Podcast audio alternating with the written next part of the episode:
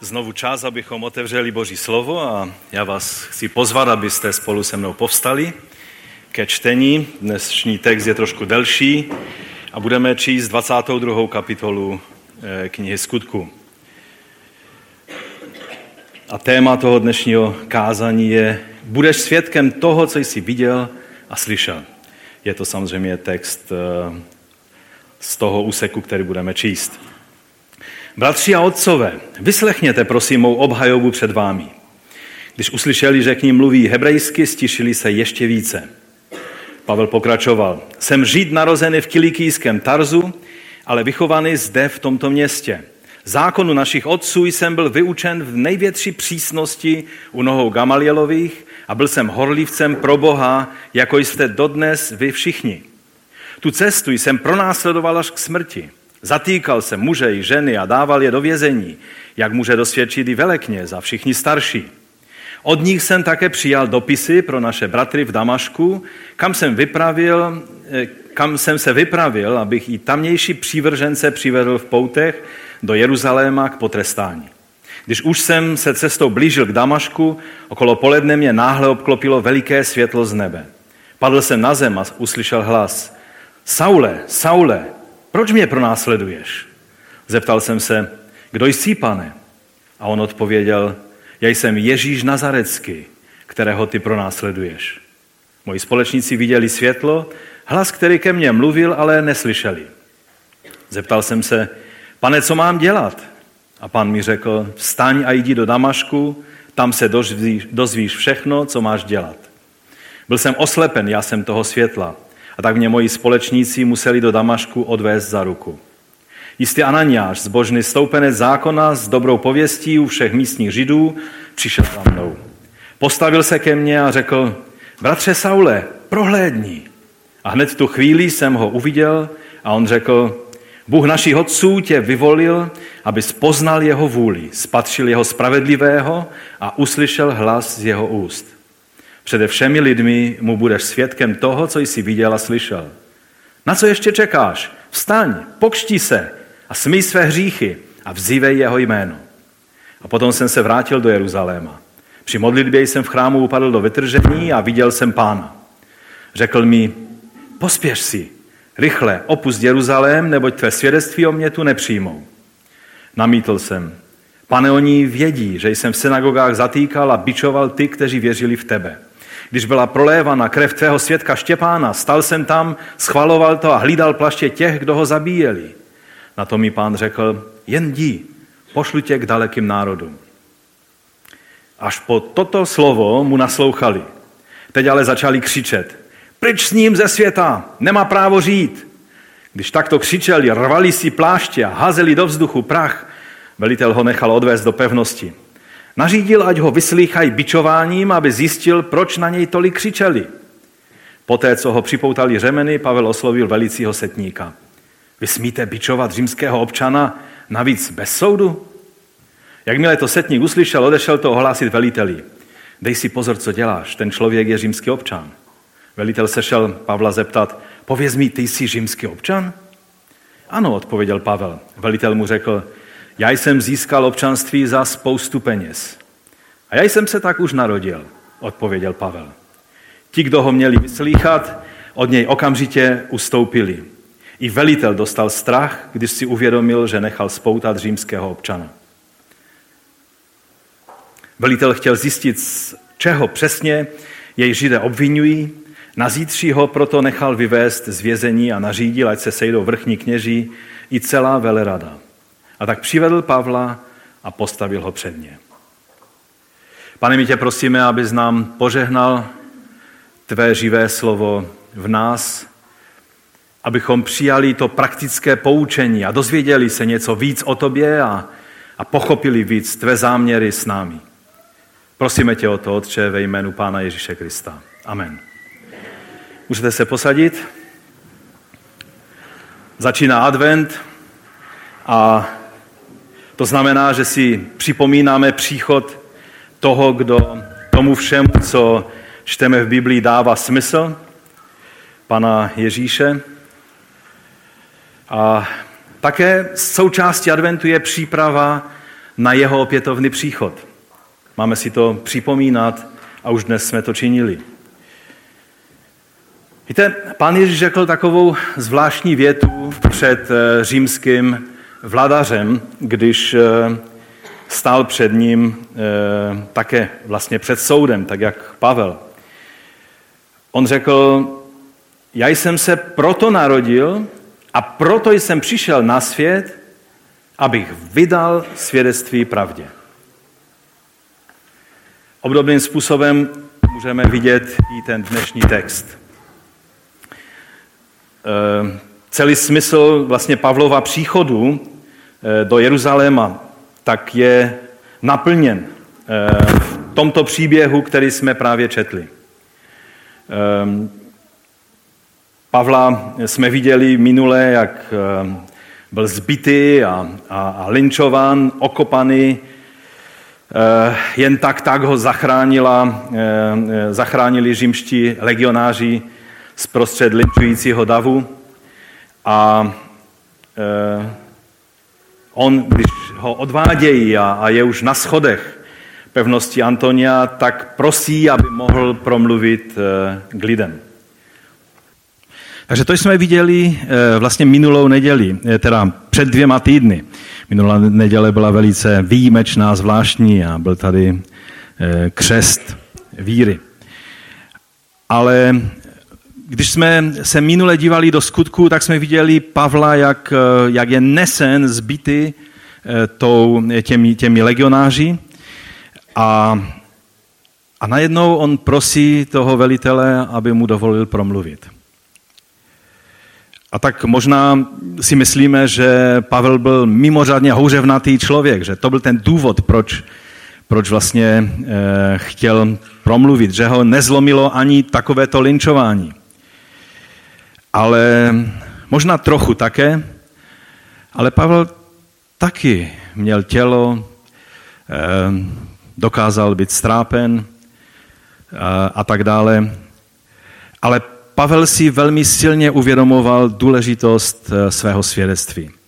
Vlastně to, co chtěl říct, mělo být středobodem důvodu toho, proč je v Jeruzalémě pro tuhle chvíli, kdy bude moci mluvit k jeruzalemským lidem, pro tuhle chvíli on tady přišel do Jeruzaléma.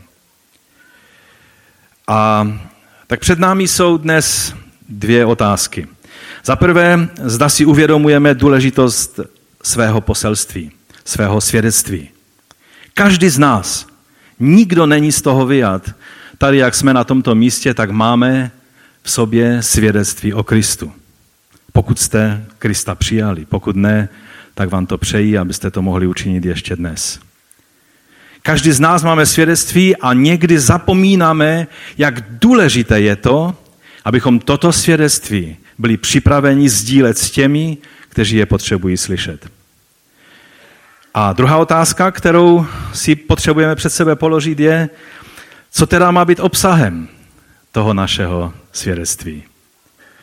Víte, v tomto adventním čase uslyšíme strašně mnoho různé slátaniny na téma Vánoc a Ježíška a křesťanských hodnot a evropských hodnot a rodinných hodnot. Jak na to zareagujeme? Budeme lidi poučovat, kárat, napomínat. Budeme se nad ně nadýmat naší morální převahou ukazovat jim, jak jsou materiální a svědčtí a my, jak jsme duchovní a jak máme ty správné hodnoty, jen abychom v konečném důsledku sklouzli do stejného materialismu, stejného snobismu, stejného sobectví? Nemáte někdy takový tento pocit? Že vždycky na začátku toho vánočního období dáváme dobré svědectví o tom, jak to má být a pak stejně žijeme celé to období, jako by to nejdůležitější nebyl Kristus, ale my sami. Pokusíme se v tom období někomu ukázat na Krista. Modlíme se za to, abychom to učinili vhodným způsobem.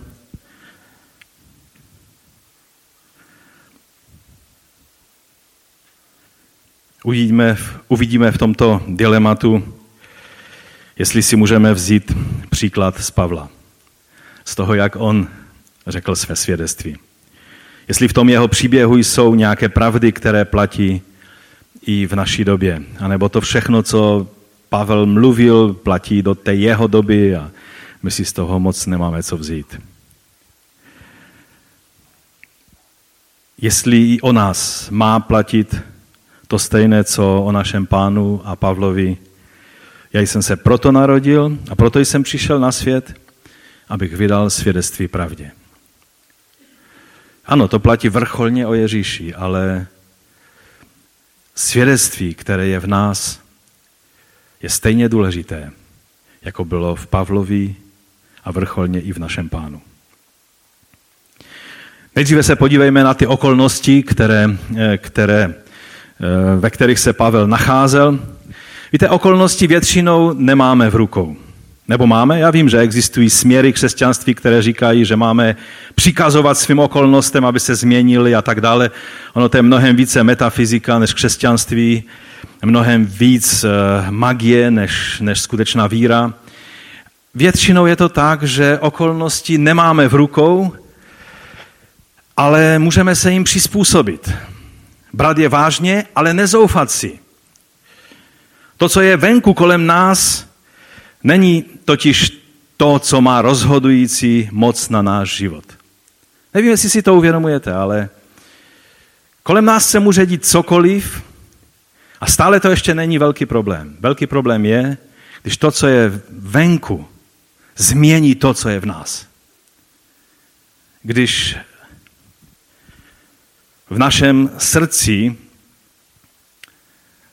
začneme jednat podle způsobu tohoto světa.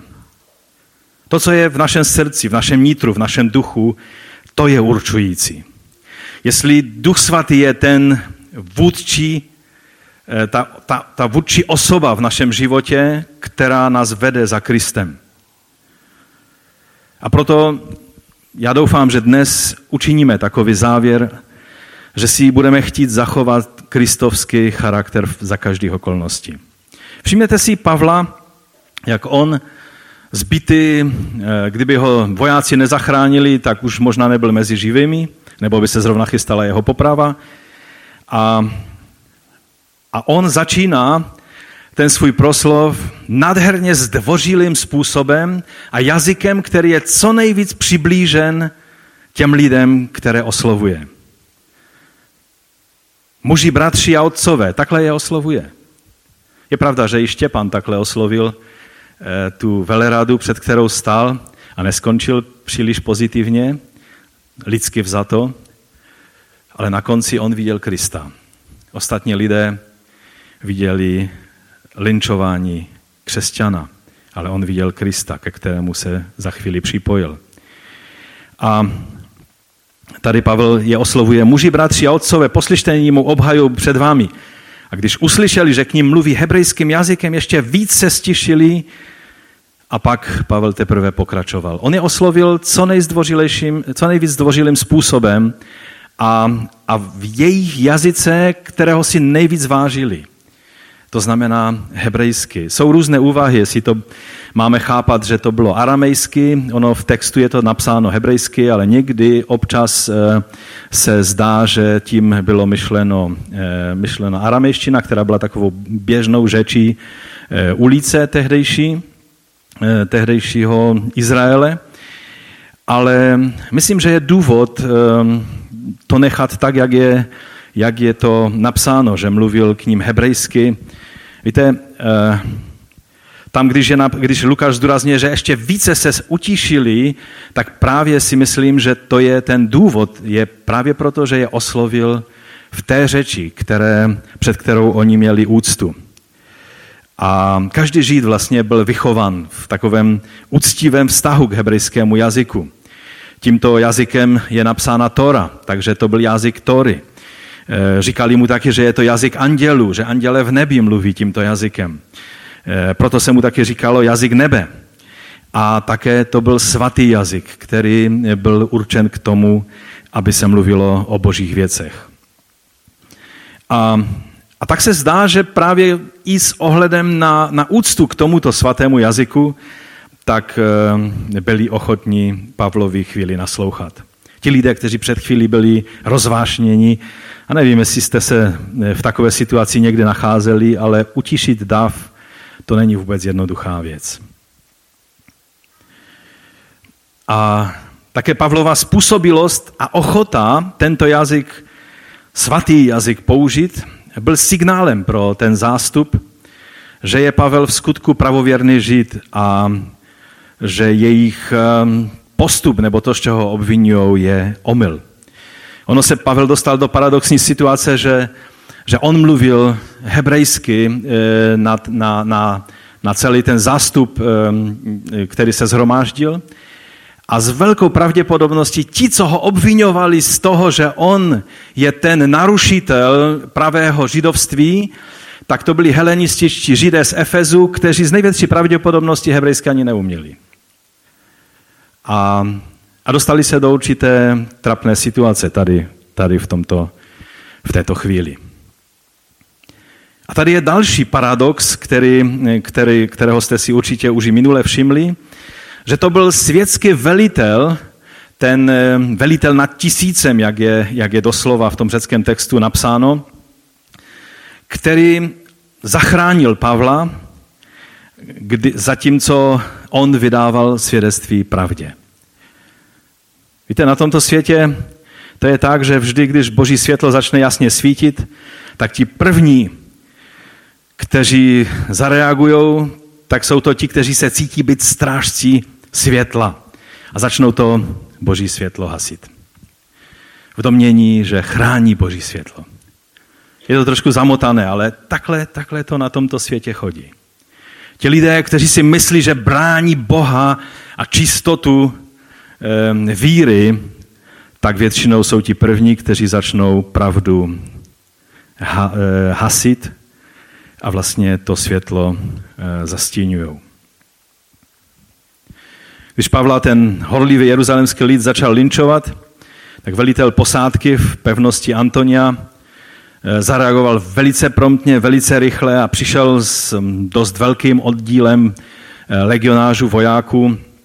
Podle Kínera to bylo aspoň 120 vojáků, možná více. A zatknul Pavla nebo zachránil, záleží z kterého úhlu se na to podíváte. Ta jednotka byla tak rychle připravená, což bylo Pavlovo štěstí, protože byl svátek šavu od svátek letnic a proto římské jednotky byly vždycky v pohotovosti v této, v této chvíli. Eh, víte, někdy máme pocit, že pevnost Antonia, jestli si můžeme ukázat tradiční obrázek, tak to je model, který jsem vyfotil v květnu v Jeruzalémě a eh, ne, ne, ten předešli si ukážeme. A tady, když se, podívá, když se podíváte, tak eh, ta pevnost Antonia je taková malá čtyřvěřatá eh, věřatá stavba vedle toho obrovského chrámového komplexu.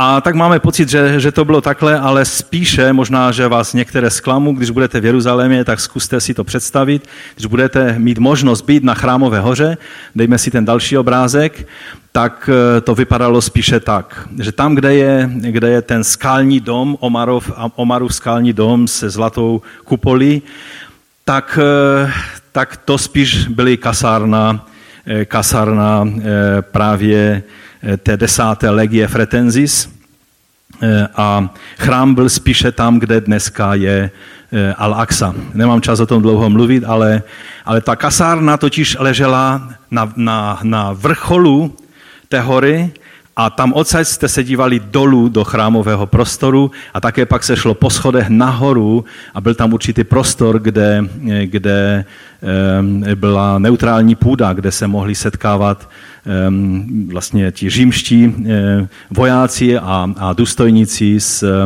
s knězi a tak dále, kde to nebylo v tom chrámovém přímo prostoru. Takže asi takto to vypadalo. E, ti vojáci, můžeme si ukázat další obrázek, vypadali přibližně asi takto. To, jsou, e, to, jsou, to je dnešní jednotka desáté legie Fretensis. Ona je jedna z nejslavnějších římských legií, ona vznikla už za císaře, e, za Cezara, vlastně za Julia Cezara. A to byla ta jednotka, která sídlila právě vedle Chrámové hory a někteří, někteří lidé udržují její, její tradici. No ale to, to bych už, už bych to opustil, nebudu se, nebudu se více zdržovat u této věci, ale je dobré si představit, jak vlastně, jak vlastně v, jakých, v jakém kontextu se Pavel nacházel. Víte, ochrana světských eh, panovníků před horlivými obhájci Boží pravdy byla realitou i v jiných situacích v dějinách, kdy někdo přišel s, s Boží pravdou a ti, ti opravdu boží lidé se ho snažili zprovodit ze světa a světský panovník zasáhl eh, na ochranu. To byla přesně situace, do které se dostal Martin Luther, když eh, začal vyučovat eh, ty pravdy, které mu Bůh položil na srdce a, a pak byl v oficiální té debatě, měl být Eh, ve Wormsu eh, měl mít debatu s Johannem Eckem, s eh, tehdejším významným teologem. No a když se Luther dostavil, tak vlastně mu ten Johann Eck pouze položil před něho výzvu, tam byly všechny ty knihy naskladané, které, které byly vytištěné a, a on, on ho vyzval, aby odvolal to, co hlásá. No a tak eh, Luther neodvolal a abych to zkrátil, tak byl exkomunikován a zřejmě by byl i popraven, anebo minimálně zavražděn nějakým pokoutným způsobem. Nebyt světského zbožného panovníka Friedricha III. Moudrého, saského kurfištaře a zakladatele Wittenberské univerzity, který se natchnul myšlenkami Lutera natolik, že se pasoval do role jeho ochránce. A přitom to byl takový dost pomilený člověk. On sbíral relikvie a nazbíral jich takové množství, že to byl unikát na celém světě. A, a tak je to taková kombinace člověka, který tam měl ruku e, nějakého svatého, jo, v, nějak prostě zakonzervovanou jako relikví a různé, různé takové, takovéto e, věci. A z druhé strany byl bedlivým studentem Luterových, Luterového učení a stal se jeho ochráncem, pak ho nechal unést, čímž mu zachránil život. To je dost podobná situace tady s těmi, eh, s těmi vojáky a s Pavlem. A, a vlastně eh, umístil ho na, na hradu Wartburgu, kde Luther překládal Bibli do Němčiny. No a zbytek už je historie. Ehm, je ale zajímavé si všimnout, jak další člověk, který, který se osmělil mluvit pravdu o některých věcech, které nebyly běžné, ehm, Mikuláš Koperník, tak eh, on vlastně přišel s takovou revoluční myšlenkou, že země se pohybuje a slunce je to, které stojí, kolem kterého se země i my všichni točíme a a samozřejmě ta jeho kniha, kterou napsal, tak eh, byla církevními autoritami považovaná ještě minimálně dalších 100 let a, a spíše více, protože oficiálně ze seznamu zakázaných knih byla stažena až teprve eh, dost nedávno. Ehm, a to všechno známe a víme, že, že nakonec přece jenom Koperník měl pravdu, že a Galileo Galilei a, a tak dále eh, prokázali, že to, že to tak je. A lidé měli pocit, že, že to je nějaký kazí svět, který se rozhodnul zrušit Boží pravdu. A možná vás bude zajímat, co řekl ten Luther, který potřeboval ochranu před, aby, jeho, aby ho vůbec bylo možno vyslechnout ty jeho názory, tak jaký měl názor na Koperníka. Zajímá vás to? On řekl o něm takto. Ten hlupák chce převrátit celé umění astronomie. Ale jak uvádí písmo svaté, Jozue kázal zastavit se slunci a ne zemi. Amen, haleluja, takhle je to v Biblii a konec.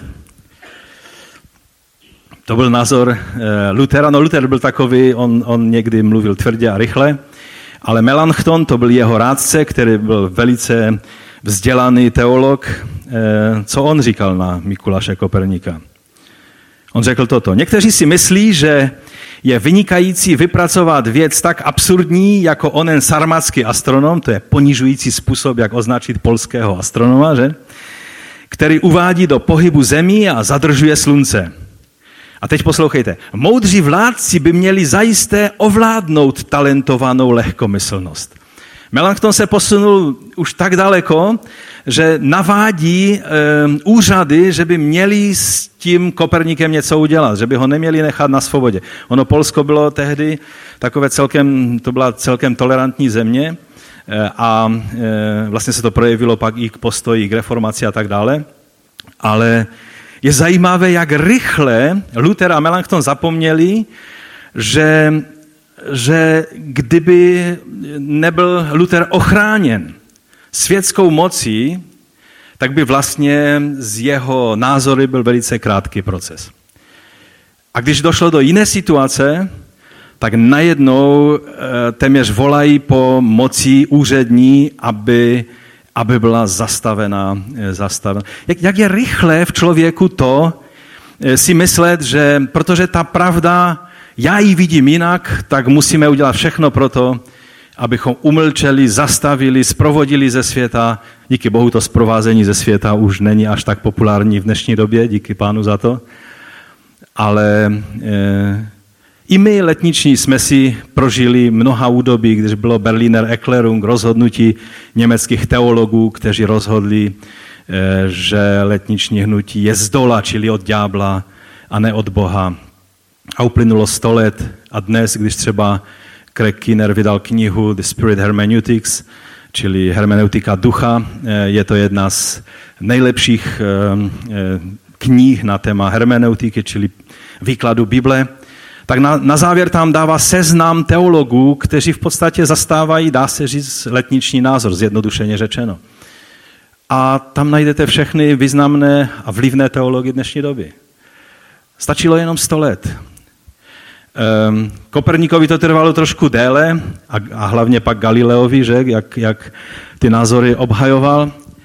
A, a dneska věří ještě někdo, že že země stojí a slunce se točí? Narušuje to naše, naši, naše pojetí autority písma? Víte, někdy je dobré se zastavit a nechat, a nechat chvíli, eh, a, chvíli přemýšlet. A, a nebyt tak rychlí, jak byli ti jeruzalemští, kteří tam uslyšeli od nějakých efeských eh, lidí, že to je ten, který, který je hlavním ničitelem ničitelem eh, judaismu a, a rychle zasáhli. A možná bychom hledali důvod, proč, proč oni to vlastně, proč tak prudce reagovali. Víte, jim šlo o čistotu judaismu. Oni si vzpomínali, jak za doby, za doby Makabejců, jak musel povstat Matatia, Matatia, Matitiahu, který, který se svými syny zasáhl, aby zastavil helenizaci Izraele, kdy za doby Antiocha Epifanese vlastně bylo zakáza, byla zakázána obřízka, Tora eh, a, a všechny další věci spojené s židovstvím. A oni si mysleli, že teď je jejich úkol, jako byl úkol těch makabejských, zastavit tu, toto, eh, ten postup, který eh, má potenciál zničit judaismus. A neuvědomili si, že tu čistotu chtěli udržovat proto, aby byli připraveni na příchod Mesiáše.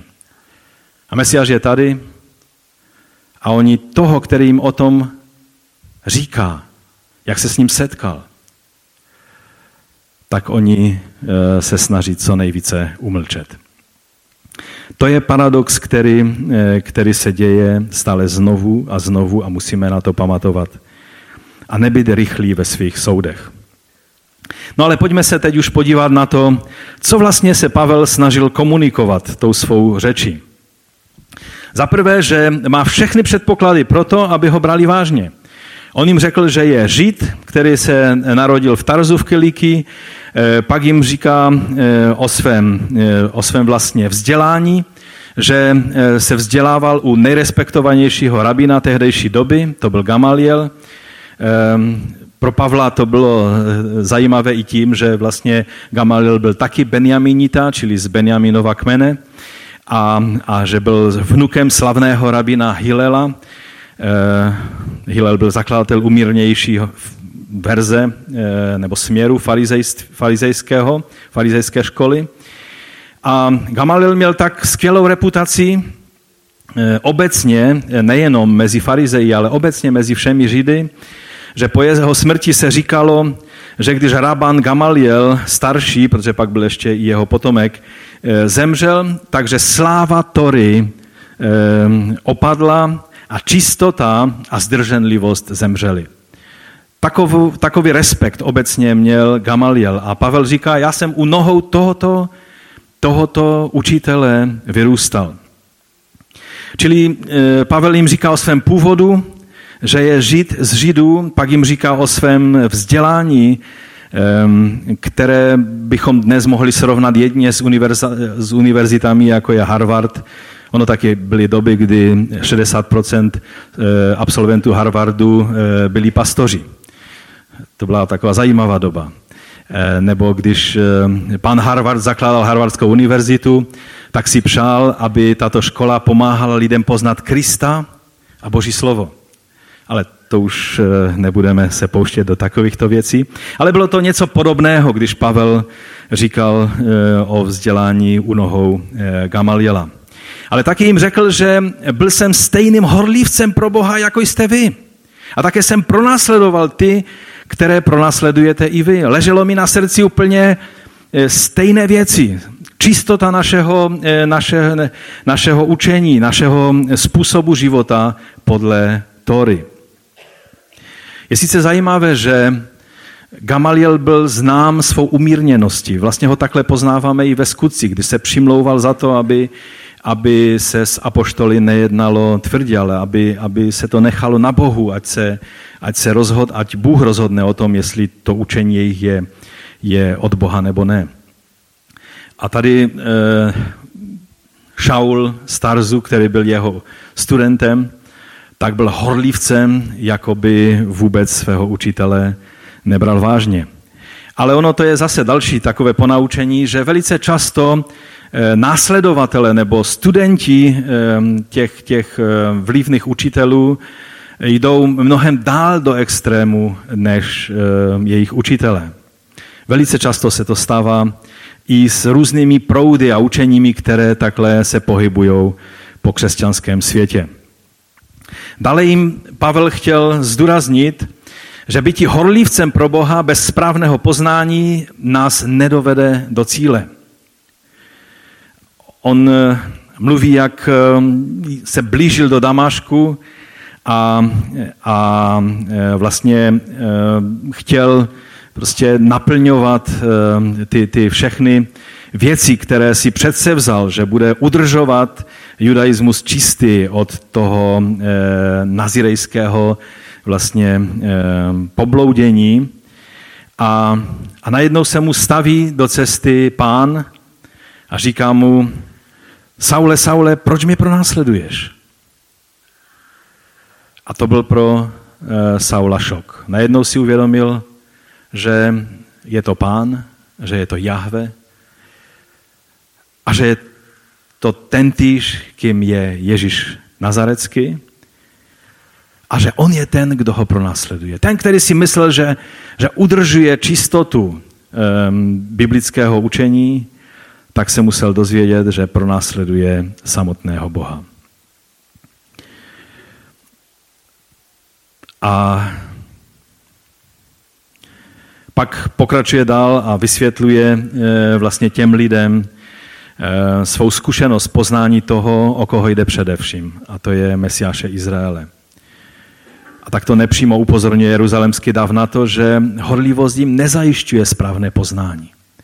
Že můžou být plní horlivostí, ale ta horlivost může být založena na špatném poznání.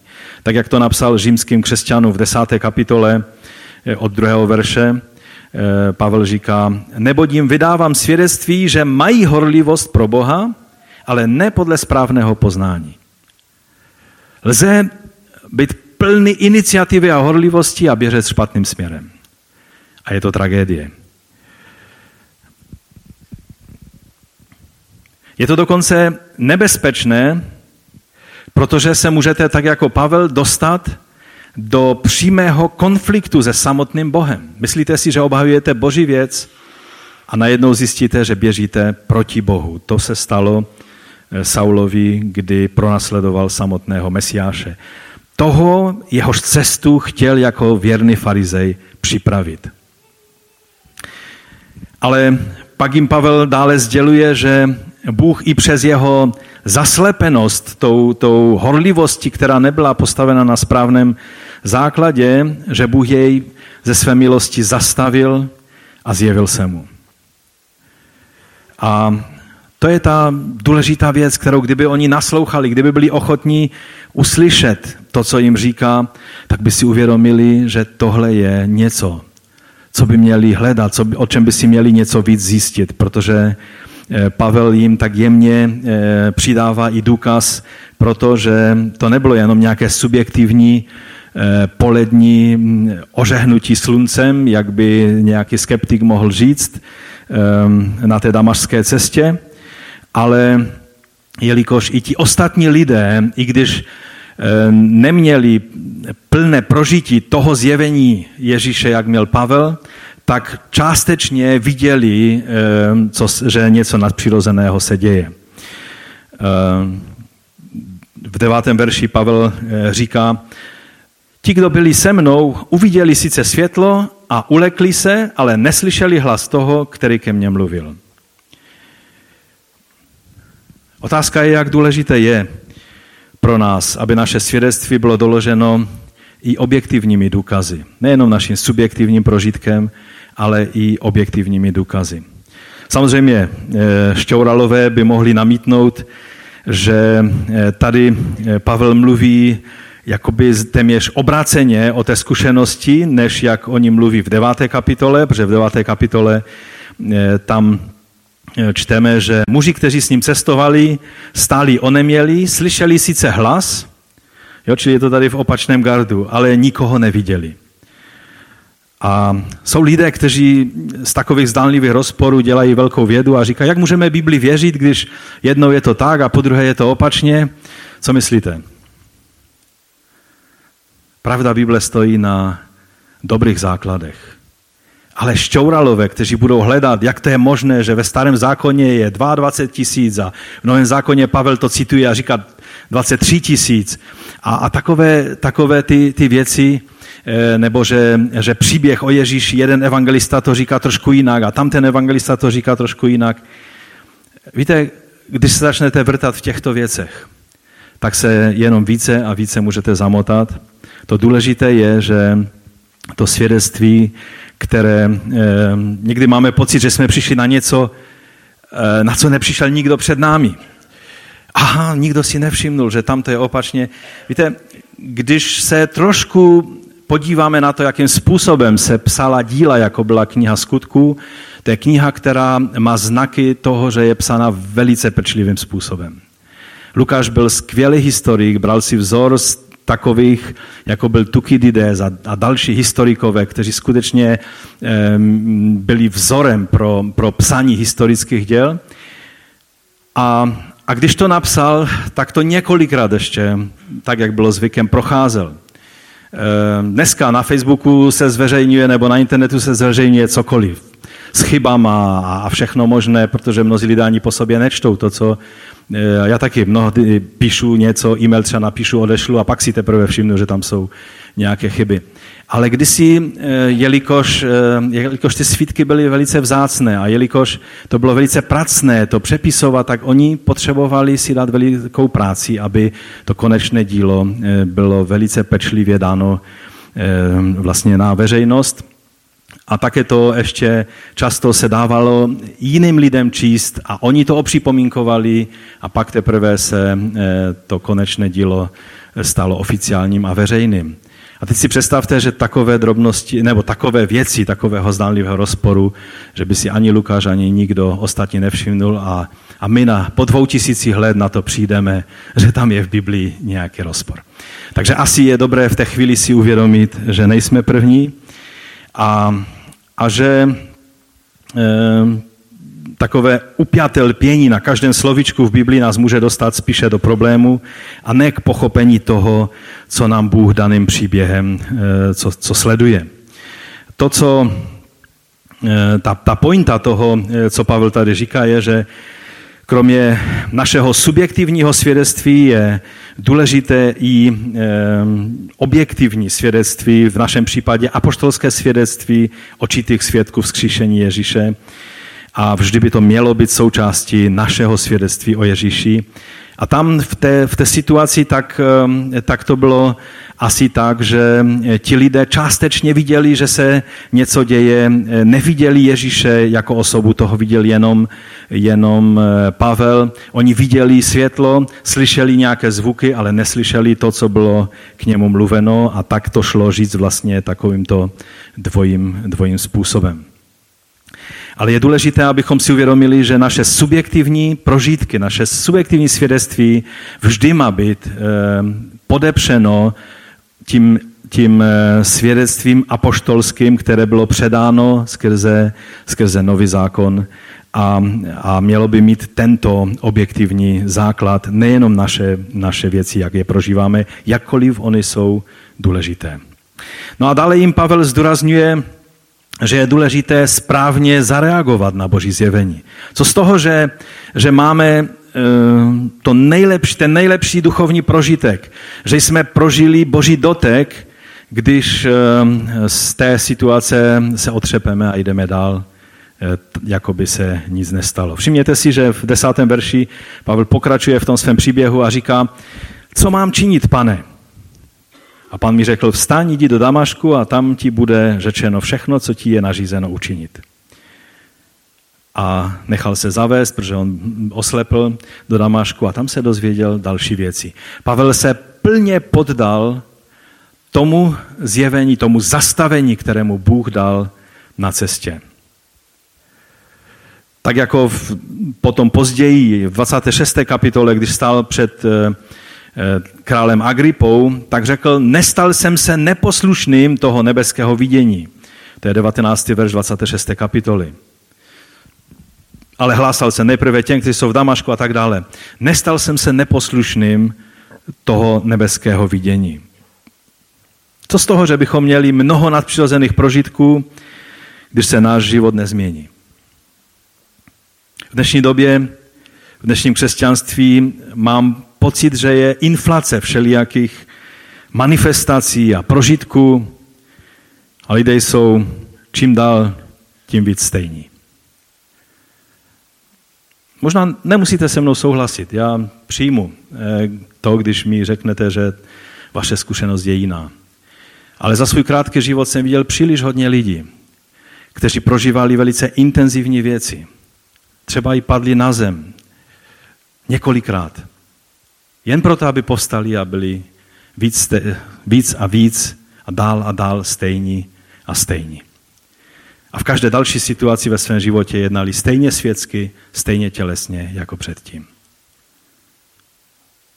Když prožijeme setkání s pánem. Samozřejmě Pavel byl trošku výjimka. On se setkal s, fyzicky s e, vzkříšeným a oslaveným Ježíšem. V naprosté většině situací jiných máme vidění. Jakkoliv slavné, jakkoliv mocný ten prožitek je, tak je to vidění, není to fyzické setkání s, s, s pánem. Ale a také i třeba andělská zjevení, která mnozí lidé e, prožívají a, a, a čtete jejich svědectví, v naprosté většině jsou to, jsou to vidění. Ale na tom nezáleží, jestli je to tak nebo onak. Ale,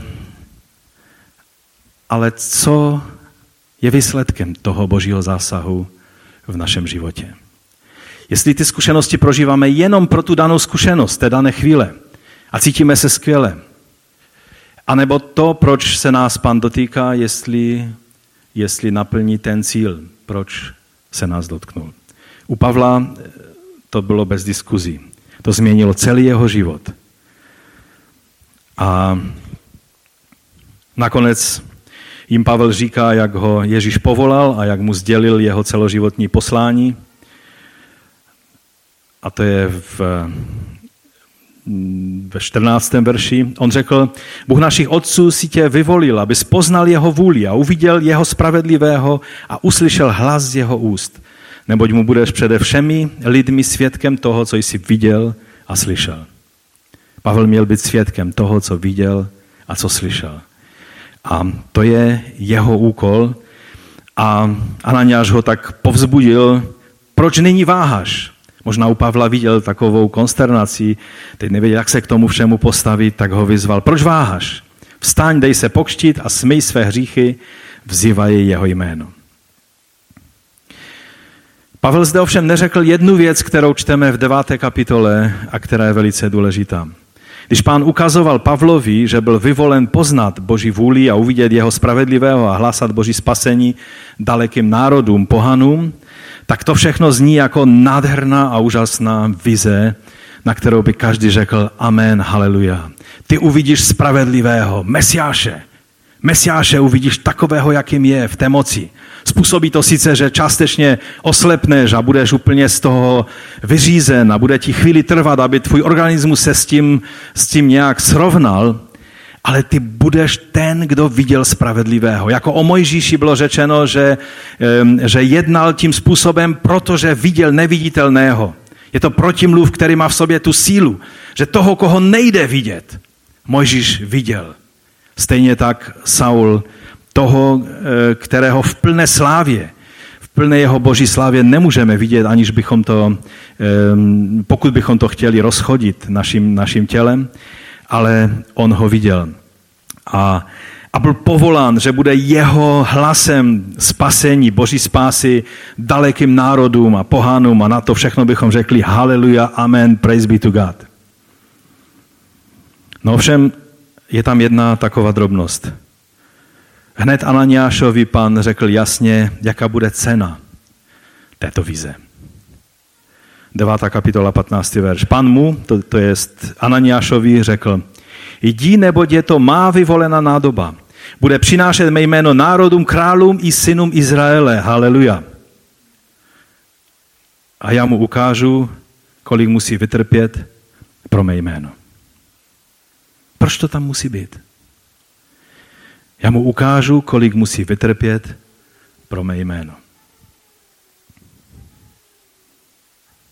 Proč to tak je?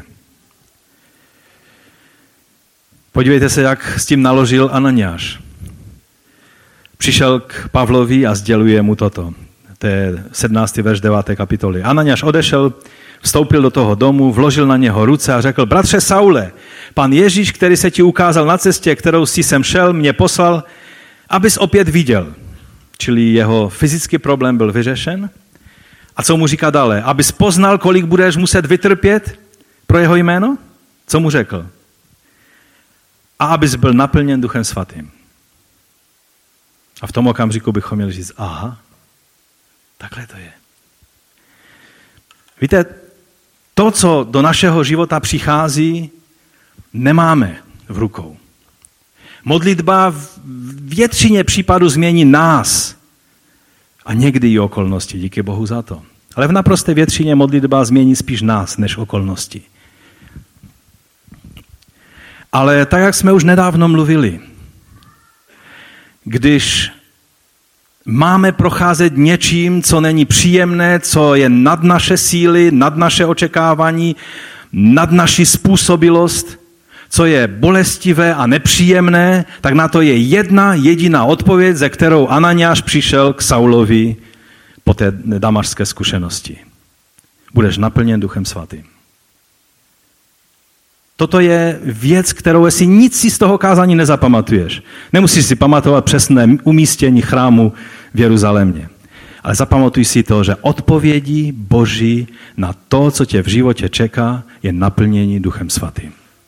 To je jediná rada, jediné řešení, které má moc vyřešit situaci. Okolnosti možná zůstanou stejné.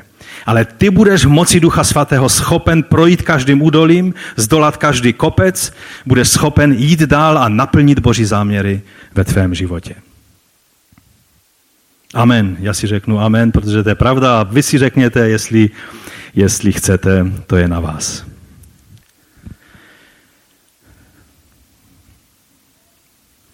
Řešením je naplnění Duchem Svatým. Pavel se pak teprve postupně dozvídal o tom, co má vytrpět a co bude prožívat. A, a vždycky vidíme vlastně tak jenom spíš ten jeden krok dopředu a pak na ten horizont, kam směřujeme. On přišel do Jeruzaléma, byl v chrámu a modlil se. Popisuje to v 17. až 21. verši. A říká, jak tam znovu spatřil Ježíše, teď už spíše jako vidění, ve vidění. A jak mu řekl, pospěš si, vyjdi rychle z Jeruzaléma, protože nepřijmou tvé svědectví. Oni nepřijmou mé svědectví? Tohle svědectví, které je tak mocné, že mě um, zastavilo v mém životě a úplně dalo nový smysl mému životu, oni to nepřijmou? Nepřijmou tvé svědectví o mně.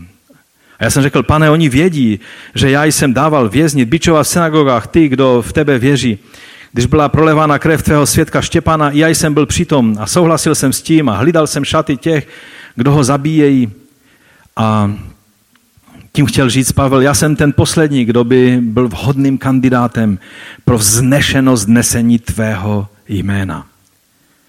A pán mu řekl, jdi, neboť já tě vyšlu daleko k pohanům, což znamená k národům. No a víc už, on toho chtěl trošku víc říct, to byl jenom úvod. Ale už nestačil, protože ho v té chvíli přerušili. A to je můj poslední bod, abychom si položili otázku, jak vlastně ti lidé zareagovali a jestli je to důležité, jak lidé reagují na to, co se jim snažíme sdělit. Víte, často se v dnešním křesťanství zdůrazňuje výsledek eh, různých, eh, různých akcí. Podle toho, jak to na nás zapůsobí, kolik lidí je natřených z toho, co slyší, podle toho eh, vlastně hodnotíme, jestli aktivita byla pomazaná nebo, nebo méně pomazaná nebo vůbec ne. Jak by podle těchto kritérií Pavel obstal v tomto svém vystoupení o letnících? Pamatujete si Petra, jak vystoupil o letnicích, řekl kázání, připomněl proroka Joele a tři tisíce lidí se obrátilo a ptali se, co máme činit, mužové bratři. A Petr jim vysvětlil, jak se mají nechat pokštit a tak všechny mikve v okolí chrámu byly, byly vlastně zaměstnané od té chvíle, protože všichni se kštili a, a prostě za pár dnů bylo dal, byly další tisíce, kteří se přidali a Petr mohl říct, to je úžasné, jak moc Ducha Svatého působí jak slovo Boží se dostává k lidem. A Pavel tady promlouvá nenechají ho ani úvod říct a, a zastaví ho a, a křičí, on nemá práva žít, tento člověk musí zemřít. A Lukáš se tak snaží, aby ukázal Pavla jako stejného apoštola, stejné, stejného, stejné úrovně, jako byl Petr. No a Pavel mu to tak zkazil v uvozovkách tím, že, že mluvil, vlastně jediné slovo bylo to, které způsobilo tu reakci toho davu. Které slovo to bylo? Půjdeš a já tě vyšlu daleko k národům, k pohanům. Tehdy byla v Jeruzalémě už sílila a ona vyvrcholila vlastně tou válkou v 60. letech Eh, silně nacionalistická eh, nálada. Už ani tolik neřešili Mesiáše. Když mluvil o Ježíši, tak oni nereagovali. Jakoby, jakoby, oni si zvykli, že velká část obyvatel Jeruzaléma bere Ježíše jako Mesiáše. Ale když začal mluvit, že tohle naskrz židovské poselství by mělo být dáno i pohanům, tak dál už nechtěli poslouchat ani slovo. Proč Pavel riskoval? Že on byl dost moudrý člověk. On určitě věděl, že když řekne tohle, tak je to, jako by strčil eh, kej do mraveniště. Proč to udělal? On to udělal proto, protože to svědectví bylo důležitější než pozitivní reakce, kterou by si rád užil. Kdyby oni mu začali tleskat a říkat, no ještě, že nám to vysvětlil, malem jsme tě zabili a ty jsi poslem dobrých zpráv, odpust nám Šaule z Tarzu, my jsme nevěděli, že jsi dobrý rodák z Jeruzaléma. To by všechno bylo, bylo hezké. A Pavel by si to uměl užít. On psal o sobě, že on umí být chudý, ale umí také si užívat bohatství. Že? To, bylo, to byla jeho filozofie. Okolnosti nejsou to nejdůležitější. Ale to svědectví, které jim musel předložit, bylo důležitější než dobrý pocit z toho, že, byl, že jeho řeč byla přijata. Stejně udělal úplně stejnou věc, jak udělal v Aténách. Pamatujete si? Začíná nádherným filozofickým úvodem a perlí tam úplně, protože Gamalielova škola nejenom vyučovala judaismus, ale i helenistickou filozofii. Čili on byl zběhlý v obou těch eh, věcech a tak krásně mu to šlo až do momentu, než začal mluvit o vzkříšení z mrtvých. A všichni filozofové řekli, víš co, dost, dost, to, to jsi už přehnal, děkujeme ti a běž pryč. Úplně stejnou věc udělal tady. Řekl věc, která, o které věděl, že to možná bude konec jeho, jeho možnosti promluvit k ním, ale byla pro něj tak důležitá, že ji chtěl říct i s tím rizikem, že bude tvrdě odmítnut. A já si ho proto vážím. Pavel se mohl cítit eh, ve srovnání s Petrem, mohl mít takhle malou dušičku a mohl si říct, co já tady vlastně, já tam mám sbory, některé z těch sborů bylo pár stovek lidí, eh, že? A, a tady přišel do Jeruzaléma a apoštole u Jakuba mu říkají, podívej se na ty desetitisíce věřících a oni všichni jsou horlivými následovníky Tory. A Pavel si mohl říct, co, na co já si to hraju, tam ty malé sbory a tady, tady se podívej, to je úspěch práce. Mega církev. Dneska, když se někde křesťané dozví, že je zbor, který má 10 tisíce členů, tak všichni smekají čepice a říkají si, tady se něco výjimečného děje. Že máte 50 lidí, že máte 20 lidí někde, učedníku Ježíše Krista v nějaké beroji, že tam je skupinka, která zkoumá denně písma, aby se dozvěděli, jak, jak ta pravda je, to, je, to se nedá vůbec. O tom se ani nemluví. A úspěch je měřen tímto způsobem. A Pavel podle těchto kritérií byl absolutní loser tady v té situaci, ve srovnání s Petrem, že? A přesto to udělal. Protože jsou věcí, které musíme říct, i když nám to popularitu nezíská. Jsou věci, které musíme říct, i když tím riskujeme, že se na nás začne všechno hroutit.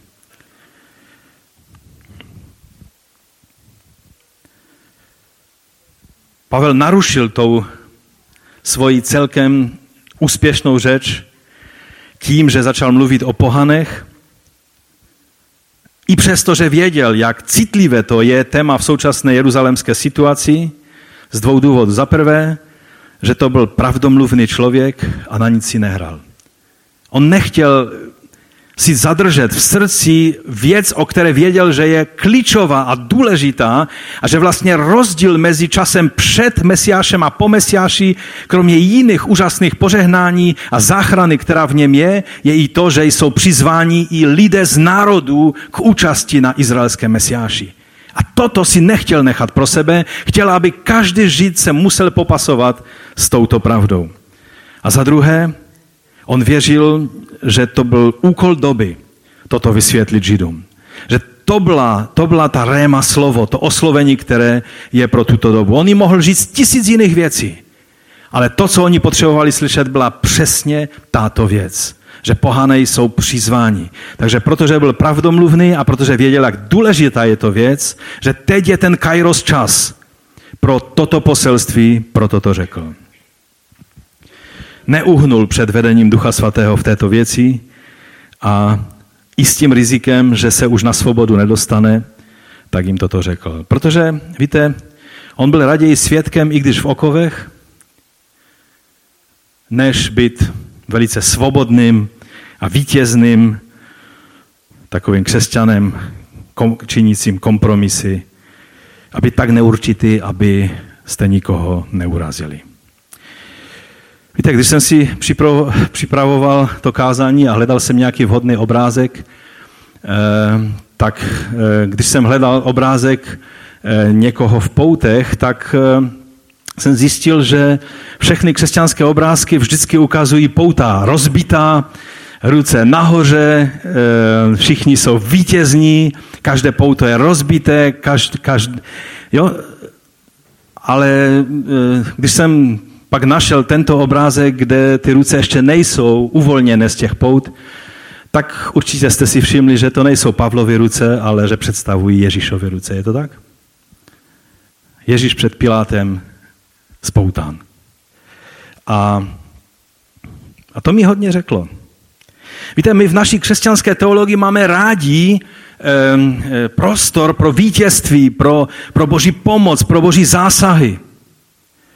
Ale být svědkem pravdě i za cenu toho, že nám to způsobí potíže? Být svědkem Ježíše Krista ve světě, kde se říká, e, že vlastně máme tolerovat názory toho druhého a nemáme mu předkládat nějaké věci, které by sugerovaly, že potřebuje přijmout nějaké nové zjevení nebo novou pravdu.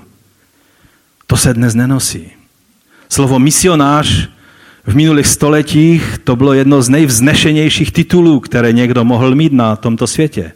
Dnes se většinou snaží všichni, aby se slovo misionář nepoužilo, protože vás to dostane do problému.